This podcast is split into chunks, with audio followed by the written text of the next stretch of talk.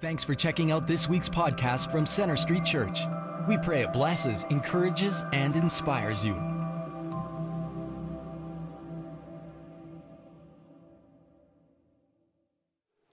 Okay, so if you have your Bibles um, or a Bible app on your phone, uh, I invite you to turn to Colossians 3 as we continue our study through this wonderful letter uh, to the believers at Colossae. After reminding us of who Christ is and who we are in Him in the first couple of chapters and the incredible inheritance that is ours through Christ's death and resurrection. In chapter 3, Paul essentially says the Christian faith is more than just believing the right things. This is very important, of course, but it doesn't go far enough. The acid test of our faith in Christ is not just believing the truth, it is also in living out the truth in our day to day lives, particularly with those who are closest to us, including our spouse and family, close friends, and people at work. Which brings us to verse 18, where Paul talks about how knowing Jesus will change how we relate to those who are closest to us, including our spouse. So, would you stand and join me in reading our scripture lesson for today?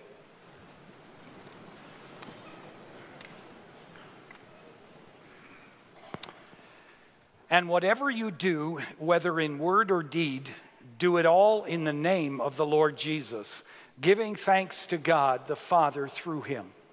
Wives, submit yourselves to your husbands as is fitting in the Lord.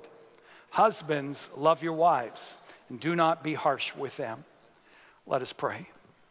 Our Heavenly Father, again, we are so grateful that uh, you have given us your holy word, that you have given us not only your Son, the living word, but the written word. We ask, Lord, now as we seek to understand the words that we have just spoken, Lord, that you would um, focus our minds, that you would remove distractions, that you would soften our hearts to receive what you want to say to us, and then you give us the courage to respond in whatever way you'd have us to. We pray this all in your precious name. Amen. You may be seated. So, why do marriages typically start out so good and sometimes end up on life support? There are many reasons, of course, but the core reason is because more often than not, we say, I want what I want rather than what God wants.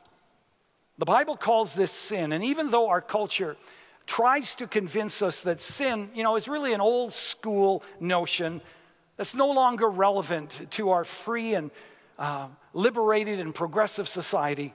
The truth is, sin is still the best explanation, not only for the confusion, the, the, the despair, the, the lack of fulfillment that we see in lives today, but for the hurt, the division and carnage that we see in relationships today.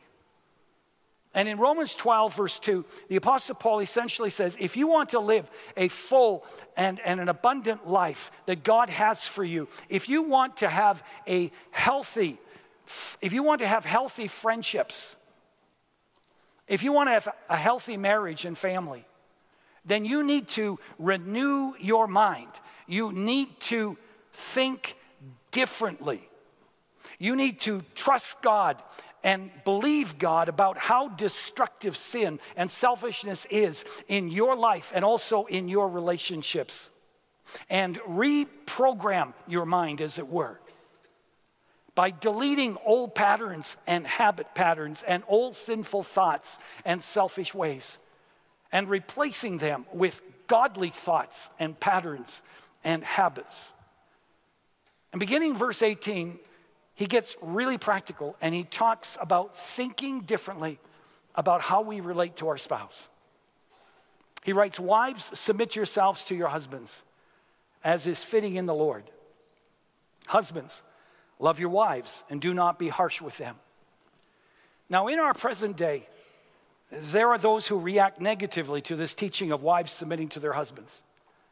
even stating that Paul had an issue with women, yet neglecting the fact that all scripture is inspired not by Paul, but by God.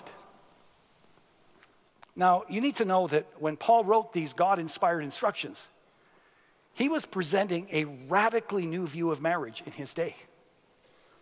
Let me explain what I mean. In Paul's day, a woman was a thing, she was her husband's possession. She had no legal rights. She was expected to submit to her husband and obey him without question on all matters. In Greek society, and in places like Colossae and Ephesus, women were things to be used and enjoyed, not loved or cherished. In other words, in Paul's day, marriage was a one way hierarchical relationship that was centered totally on the husband. Now, some of you, having read verse 18, are thinking, well, isn't God endorsing the same thing? You know, when he tells a wife to submit to her husband? Not at all. And here's why.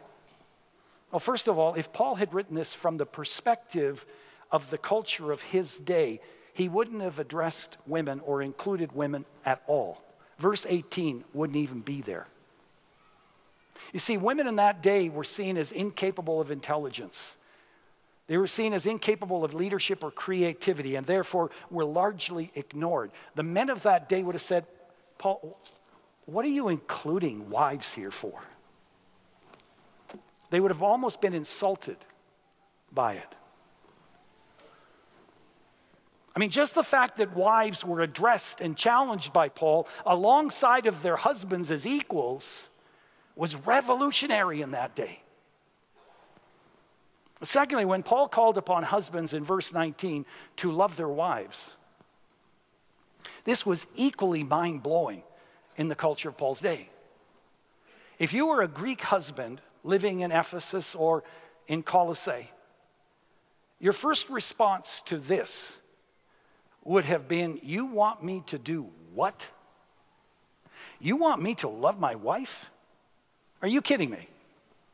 You see, in ancient Colossae, for a husband to love his wife as Christ loved the church, to give himself to her and to love her with a sacrificial love would have been seen as totally ludicrous and ridiculous. You see, in these verses, husbands were being challenged by Paul to think radically different about marriage and about how they viewed their wife and how they related to their wife. God was calling them to humble themselves, to stop being the center of the universe, and instead to put Christ, the creator of the universe, in his rightful place at the center of their lives and to put Christ's truth and his ways and his interests and the interests of others, including their wives, ahead of themselves. And that was mind blowing for the men of that day. Thirdly, when Paul wrote this, he did so with the conviction that men and women are equal in Christ. You see, the domination of men over women was the result of the fall of man that we read about in Genesis chapter 3. And so we do know that when, whenever we sin, there are consequences.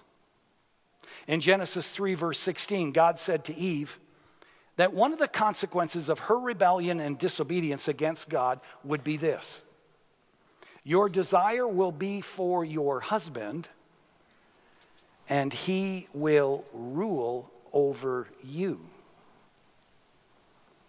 Now, please note, God did not say here it was his original plan for the husband to rule over his wife. No, he said one of the consequences of your disobedience is that your husband will rule over you. Male dominated societies were never part of God's original plan. They were the result of Adam and Eve's rebellion against God. Before they sinned, Adam and Eve ruled together. After they sinned, we know their relationship was fractured. Things went sideways in relationships, and man began to rule over woman. But you see, all that changed through Jesus Christ. Galatians 3:26 says this. So in Christ Jesus you are all children of God through faith. For all of you have all of you who were baptized into Christ have clothed yourselves with Christ. There is neither Jew nor Gentile, neither slave nor free, nor is there male or female, for you are all one in Christ Jesus. Men and women are now one in Christ. Now, out of respect for the cultural order in that day, at times the apostles' teachings limited women's roles in certain local churches, either because some women were prideful and drawing undue attention to themselves, or because they were creating unrest, celebrating their free, freedom but being insensitive and disrespectful to the culture in that community of faith. But these restrictions were not intended to be for all time and culture. In the same way that we no longer wash one another's feet when we come together like this. Good thing, or we'd still be out in the atrium washing each other's feet. In the same way that we, we no longer require women to wear hats in church. You're free to do that, by the way, but you're not required to. In the same way that we no longer greet one another with a holy kiss. In Acts chapter 2, at Pentecost, the Holy Spirit was poured out on men and women. On that day, Peter stood up and he quoted Joel's prophecy from Joel chapter 2, verse 28, where the Lord says, I will pour out my spirit on all people. This was huge. This was a huge change. I will pour out my spirit on all people. Your sons and your daughters will prophesy. Even on my servants, both men and women, I will pour out my spirit in those days.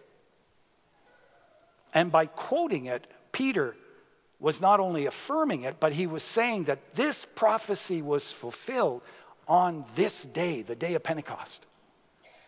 You see, under the old covenant, only selected individuals had access to the work of the Spirit. But now, said Peter, God's Spirit is available to all believers. Everyone in Christ is free to minister. A new community of the redeemed, centered on Christ, was established in which all distinctions based on gender, on age, on race, on slave or free were all laid aside.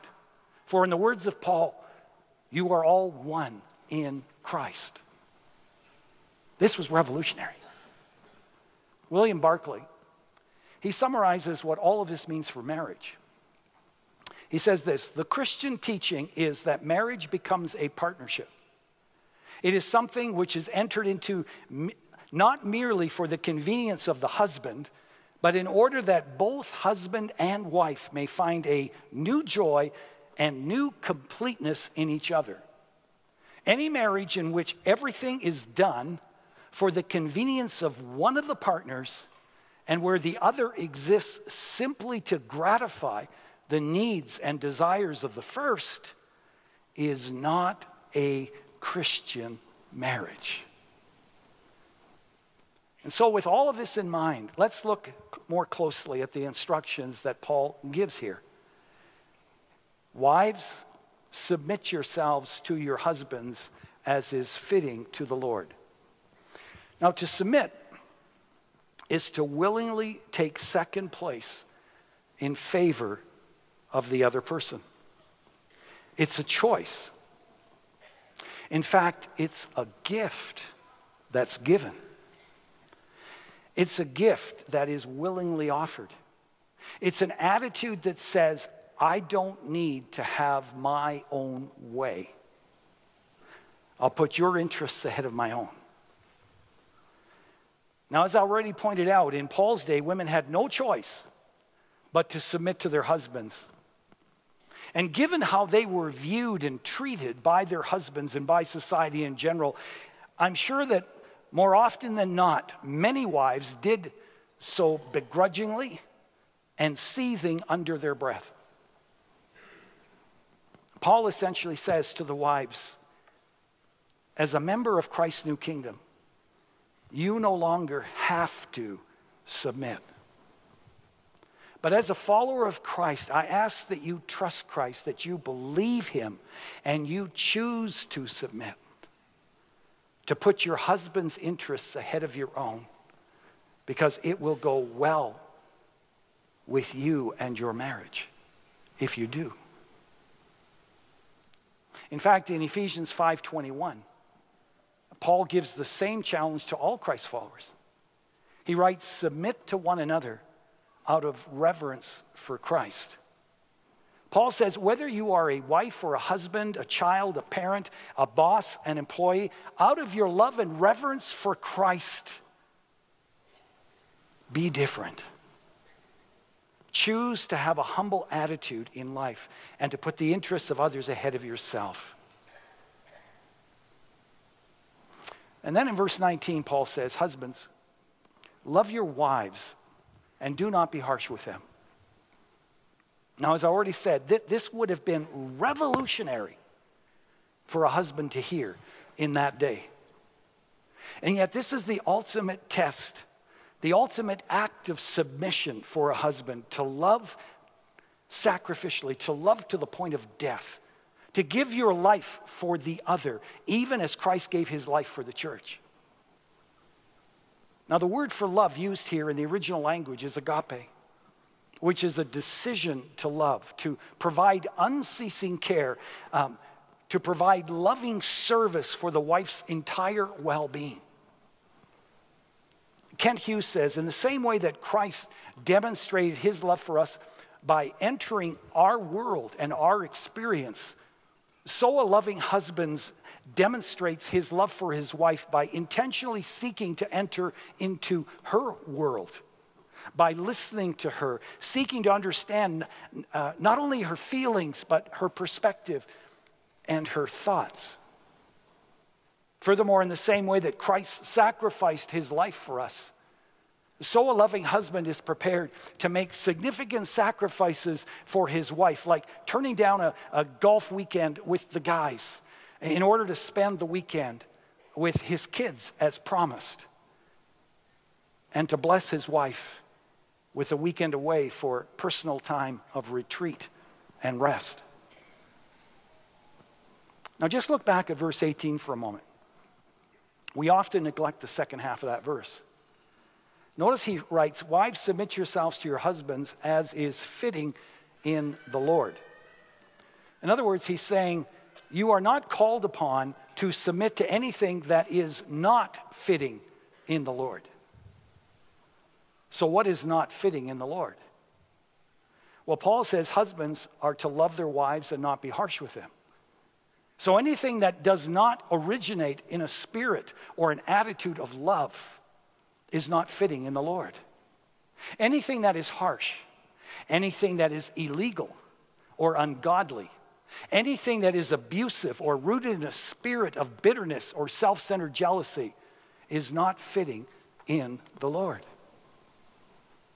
And so, this is really God's plan for marriage where out of our love and reverence for Christ, there is this submissive willingness on the part of both husband and wife to trust the other, to give oneself to the other, to put the interests of the other ahead of oneself, to go to God together in prayer, to go to God together to His Word receiving His wisdom and His direction and His assignments for our lives and for our marriage.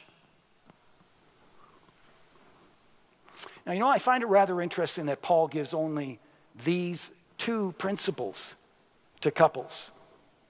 That, that wives are to submit to their husbands and husbands are to love their wives. I mean, if I was writing this, you know, I can think of about 50 principles that I would have for wives.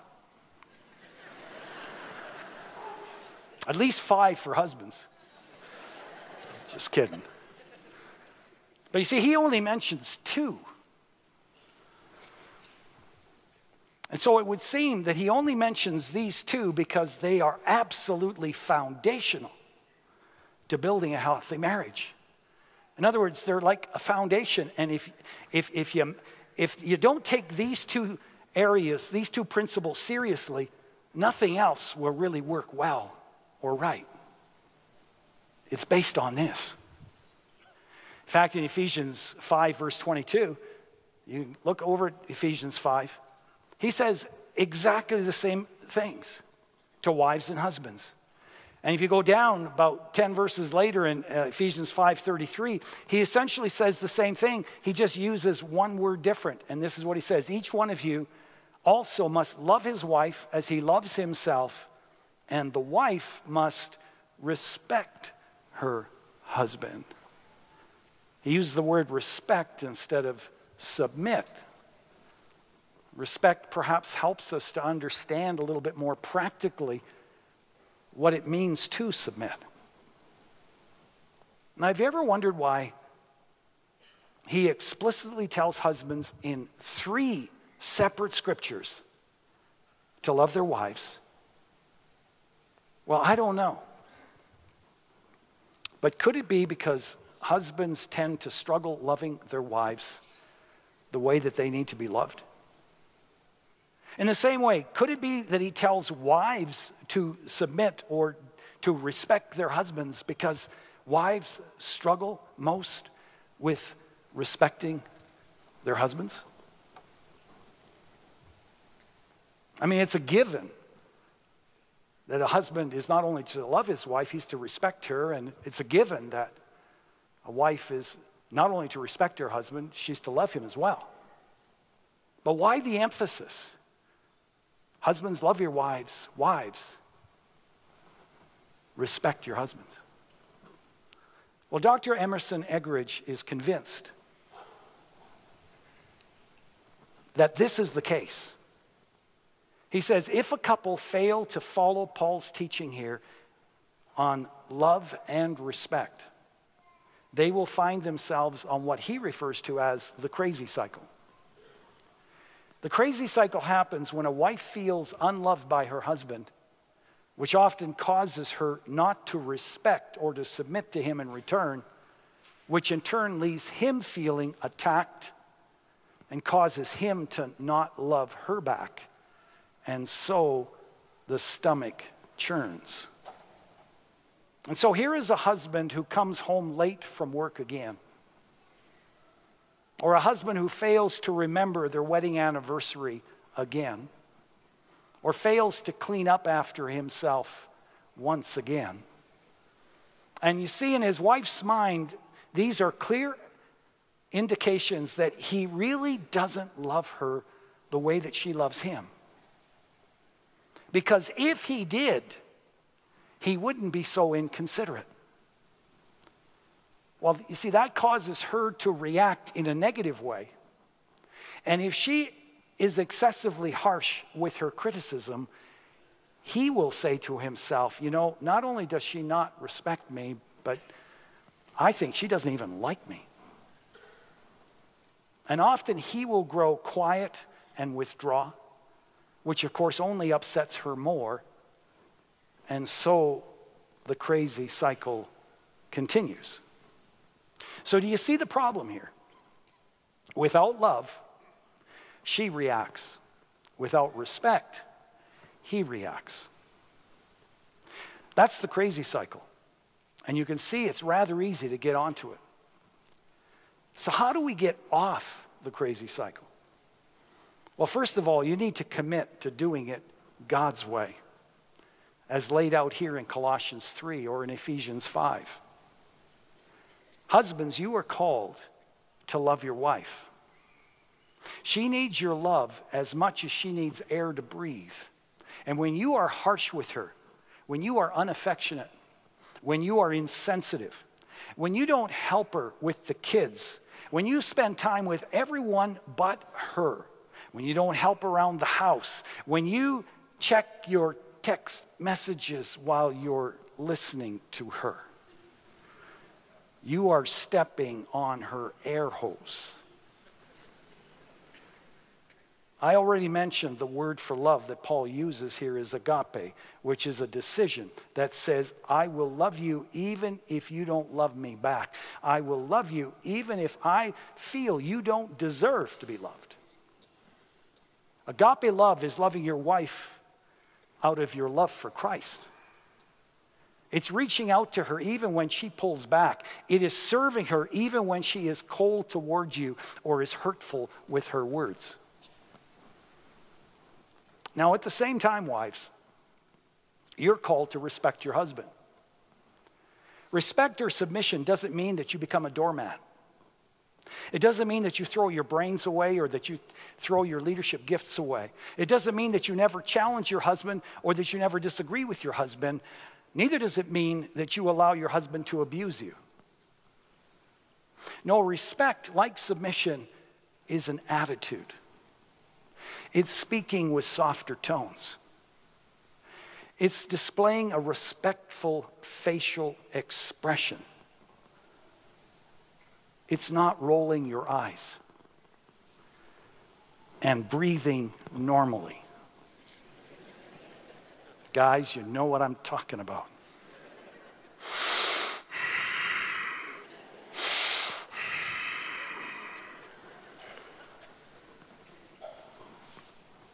She doesn't have to say a word. Just breathe.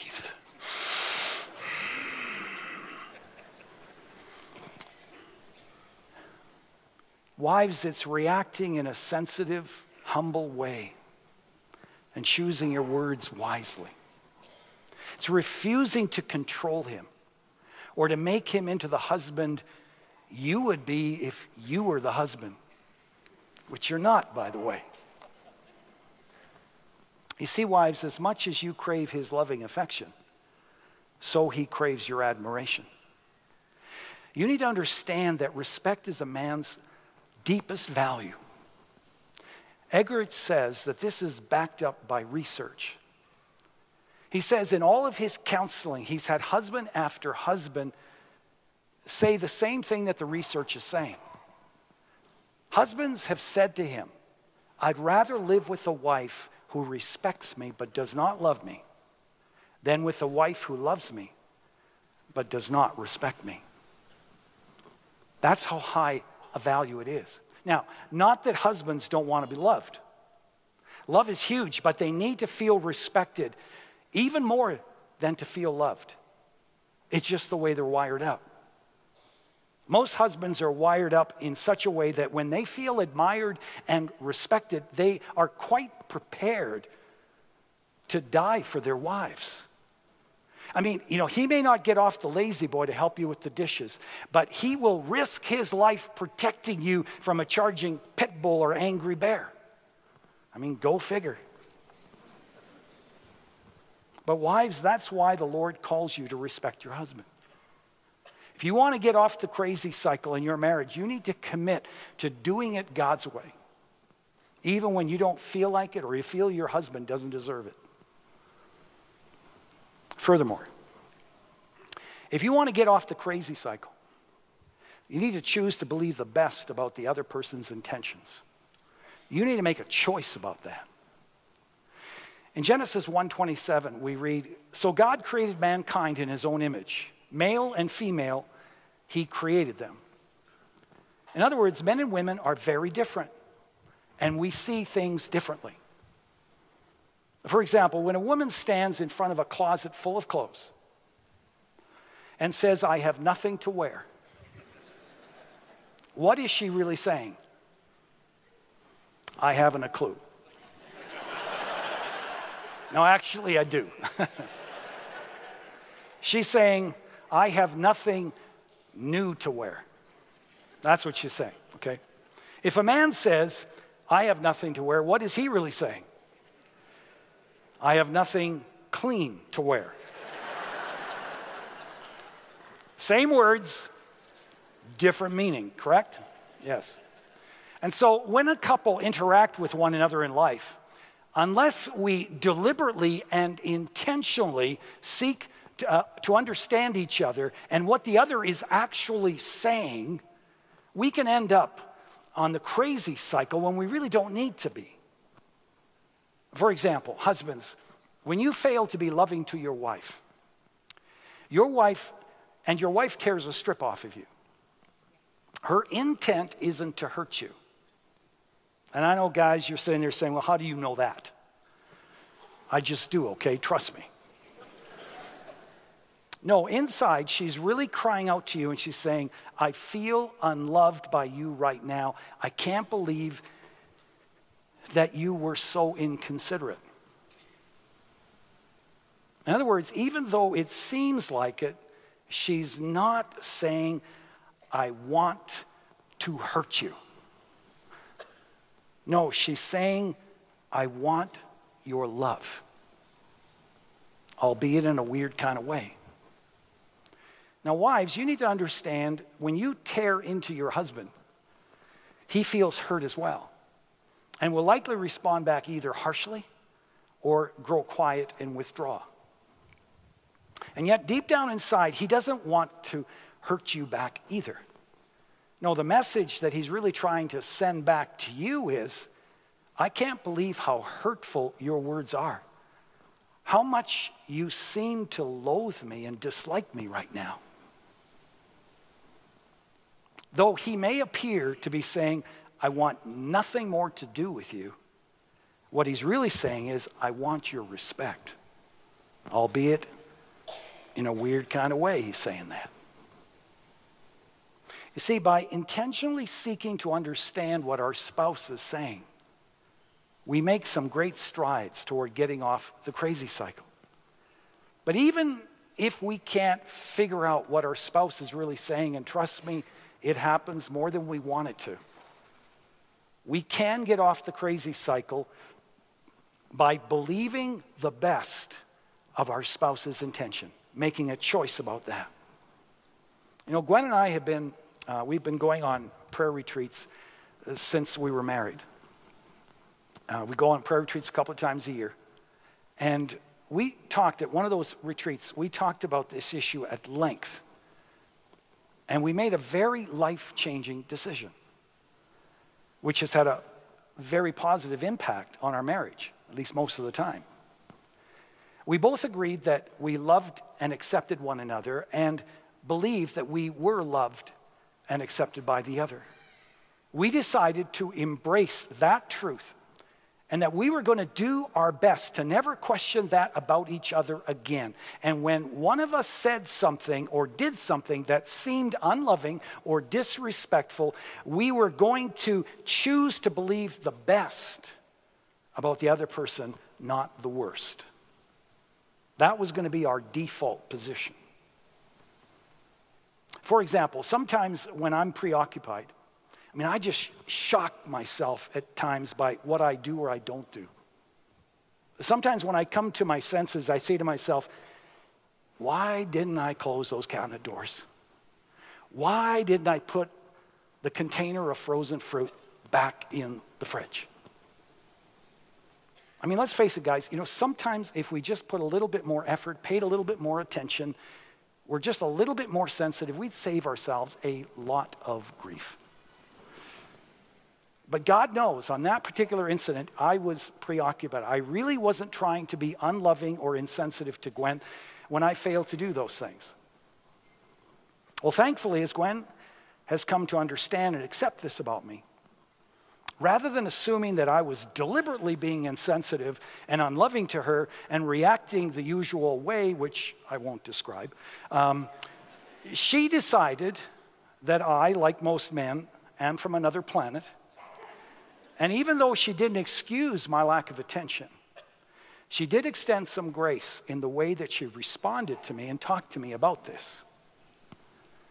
And you see, her response her gracious response opened the door for me to love her back. Made it so much easier to love her back. Now, you may feel that this is impossible. Some of you are sitting there saying, You don't know my husband. You just don't know my wife. You may feel like this is impossible, but the truth is, you were a master at this before you got married. You believed the best rather than the worst of your, spouse, your, your present spouse's intentions.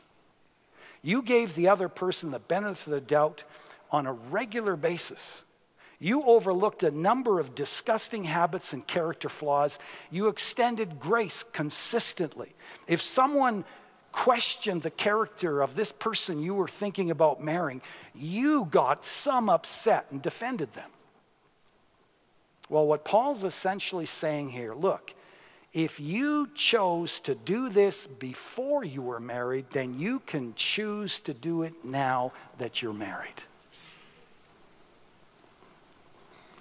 Thirdly, if you want to get off the crazy cycle, then you make the first move.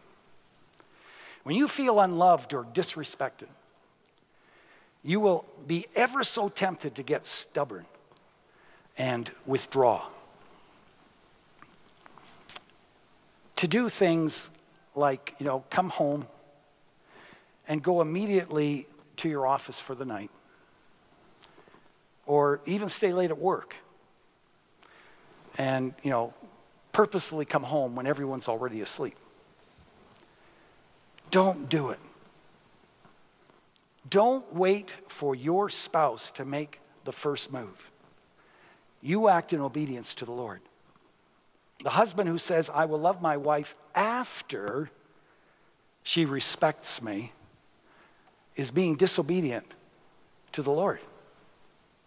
In the same way, a wife who says, I will respect and submit to my husband after he loves me the way that I should be loved, is being disobedient to the Lord. You see, both are saying, when the other person gets their act together, well, then I'll get my act together. But the Bible has something different to say about that. In James chapter 4, verse 17 says this Anyone then who knows the good he ought to do and doesn't do it sins. God calls us to take the first step. Even though you don't feel like it, even though you don't think the other person deserves it, God calls you to humble yourself and to put your faith in Him and to put your faith in God's Word and to choose love and respect anyway. And then finally, if you want to get off the crazy cycle, never give up when you fail. Satan's agenda is what the scripture says is to steal, kill, and destroy. He wants to destroy you, your relationships. And when you fail, oh, does he jump all over you? He'll do anything to knock you down and keep you down. He'll even use sometimes other people, even other Christians, to keep you down by their judgmental spirits. You know, Gwen and I, we, we have a great marriage, but that doesn't mean that we don't have our moments. On almost any given day, you know, we can be nasty, we can get stubborn, we can stonewall, we can raise our voices, we can give an evil glare. I mean, that's just what Gwen does.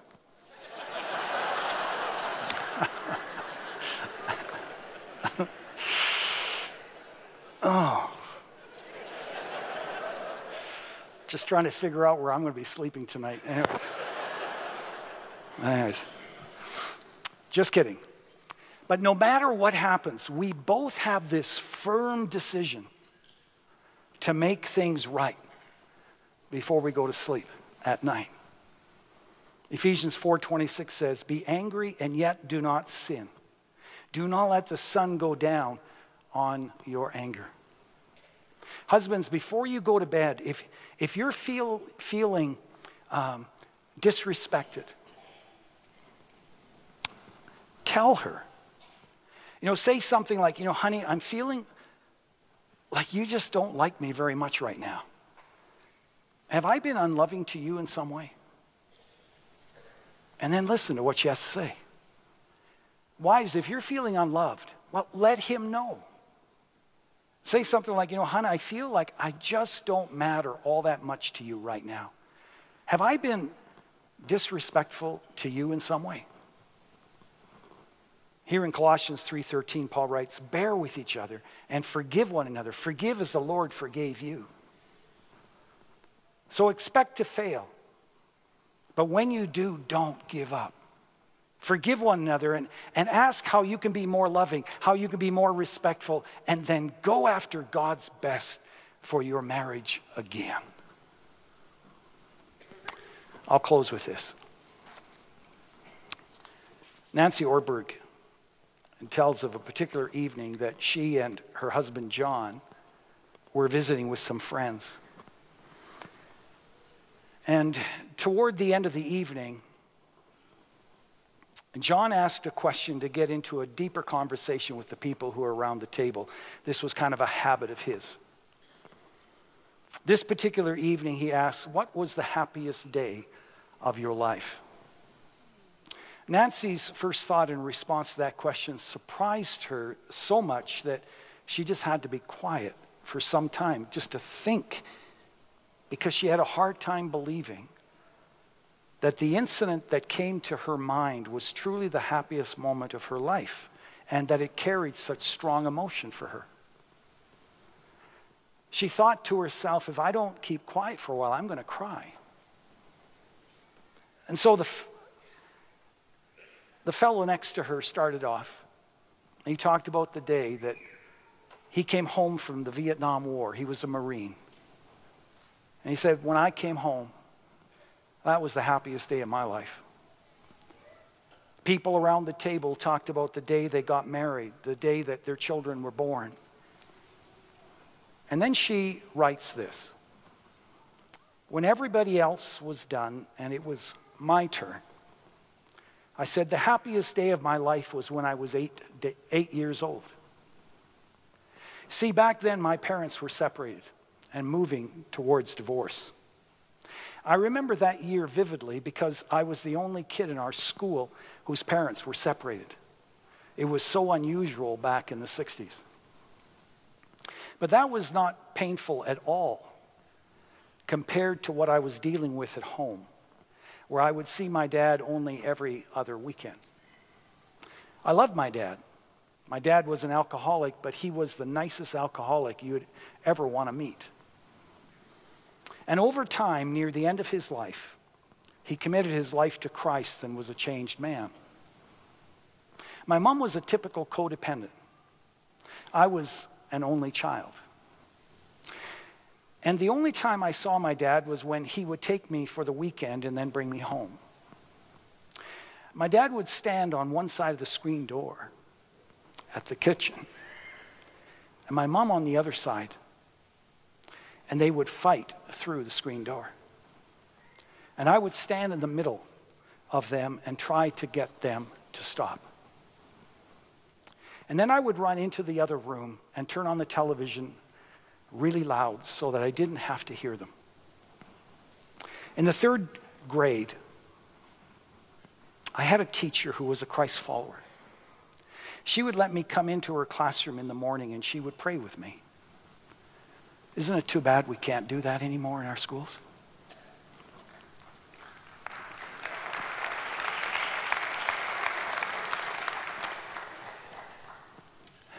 I'm sure she wanted me to pray that God's will would be done.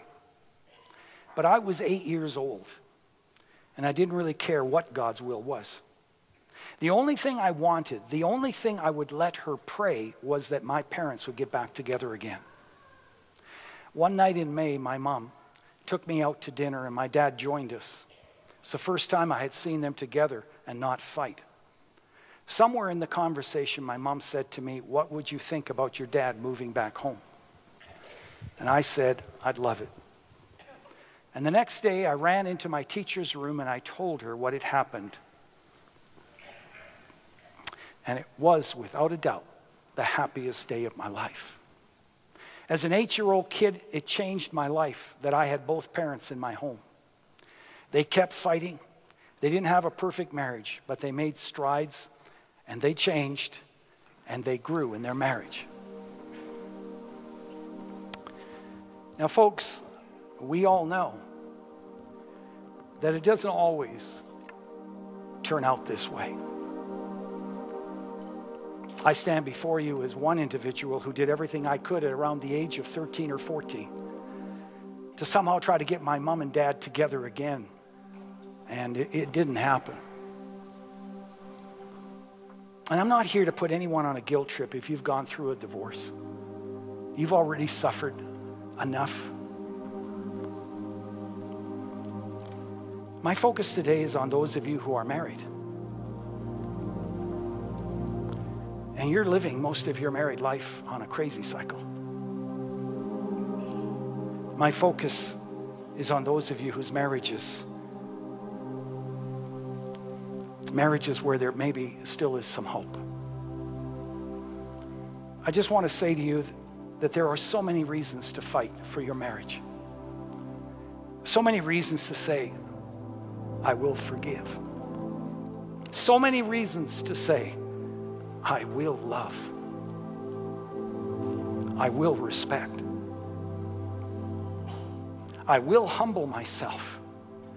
I will trust God and begin to invest all that I have into my marriage rather than ignoring it, becoming apathetic, or seeking a way out of it.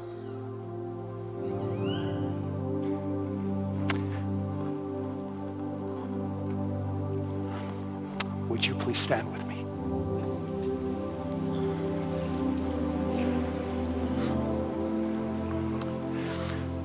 Would you open your hands to God right now? And just ask Him, Lord, what are you saying to me? Lord, what do you want me to do about it? Those of you who are married, how much of your marriage is spent on the crazy cycle? Husbands, what's God saying to you about loving your wife? What are you going to do about it? Wives, what's God saying to you about respecting your husband? And what are you going to do about it? For those of you who aren't married, is there a family member? Is there a close friend that if you were to look at it objectively, you would have to admit that you're kind of on a crazy cycle with them. What's God saying to you about how you are to love, how you are to respect this other person, or perhaps forgive this other person? And what are you going to do about it? Just take a moment, allow the Spirit of God to speak to you.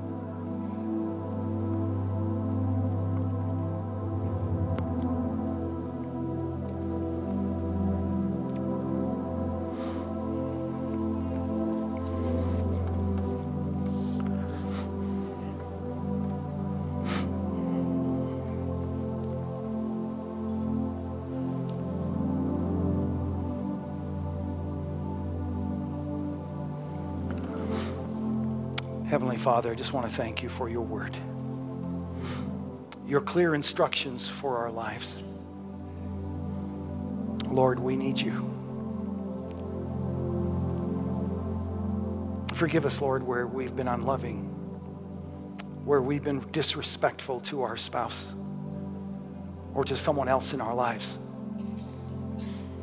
Lord, we open our heart to you right now, and we ask, Lord, for your help, your wisdom, your guidance your power to do what we can't do. Lord, we choose today to love even when we're not loved in return. We choose today to respect and to put the interests of others ahead of ourselves, even when none of that comes back to us. We simply want to live the way that you want us to live, oh God, knowing that as we do, not only will we be blessed by you, but we will be a blessing to all who come our way. For we pray it all in the precious name of Jesus. Now may the Lord bless you and keep you. May the Lord make his face to shine upon you and be gracious to you. The Lord lift up his countenance upon you and give you his precious peace. In the name of God the Father, the Son, and the Holy Spirit. Amen. Thanks for listening. We hope this message has impacted you. We'd like to challenge you to take it one step further and get connected. For any questions or prayer, please visit our website at cschurch.ca. You can also like us on Facebook or follow us on Twitter.